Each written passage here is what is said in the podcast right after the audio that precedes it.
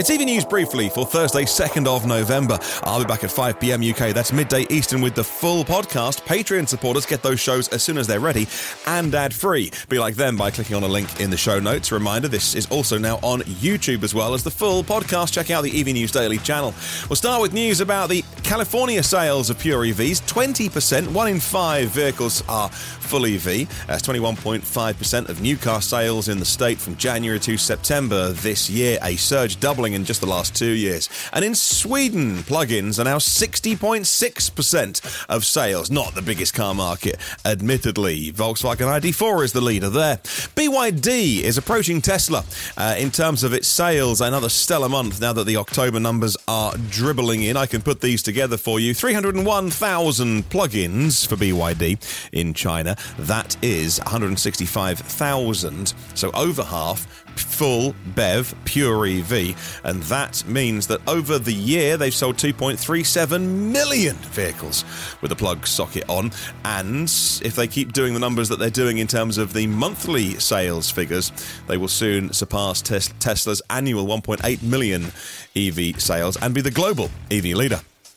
Well done, B Y D. Volvo next, and teasing the E M ninety's interior. That's the minivan. It looks very luxurious, by the way. The first four seats, front row, second row, look just stunning, with ventilation, massage, heating and cooling, integrated tables on the second row, cup holders, gravity cushions. This thing looks like it reclines almost to a flat bed on the second row, like some sort of first-class airport seat, uh, airline seat. And the third row looks pretty damn comfortable as well. twelfth of November, we get to see the E M ninety. Tesla is joining along with all of the U S dealers that want to go on to the I R S portal and register for the first of January, when the federal tax credit of seven thousand five hundred dollars for the full amount becomes transferable from you personally to your dealer, effectively becoming cash on the hood, money off a new car sale. They get it back from the I R S within seventy-two hours, so the dealers aren't typically out of pocket for very long.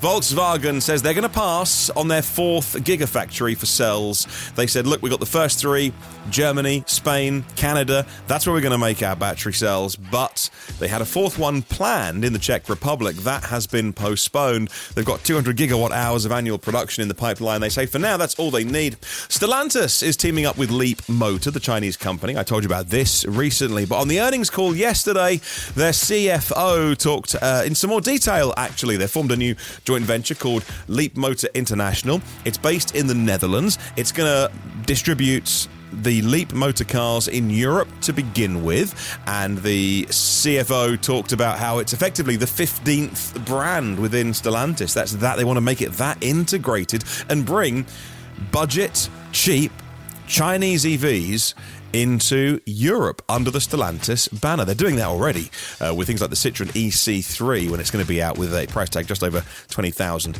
euros. The world's largest E V charging station is opening up. Well, at least that's what this article says. It's a park and ride at the railway station with two hundred fifty-nine electric vehicle charge points. It's in Germany, so great if you are parking your car there, if you're a local resident, uh, plugging your car in to charge. It, I think these are Level two A C chargers, might be twenty-two kilowatt ones, and then get on the train to Stuttgart. Now, they say it's the world's biggest charging park.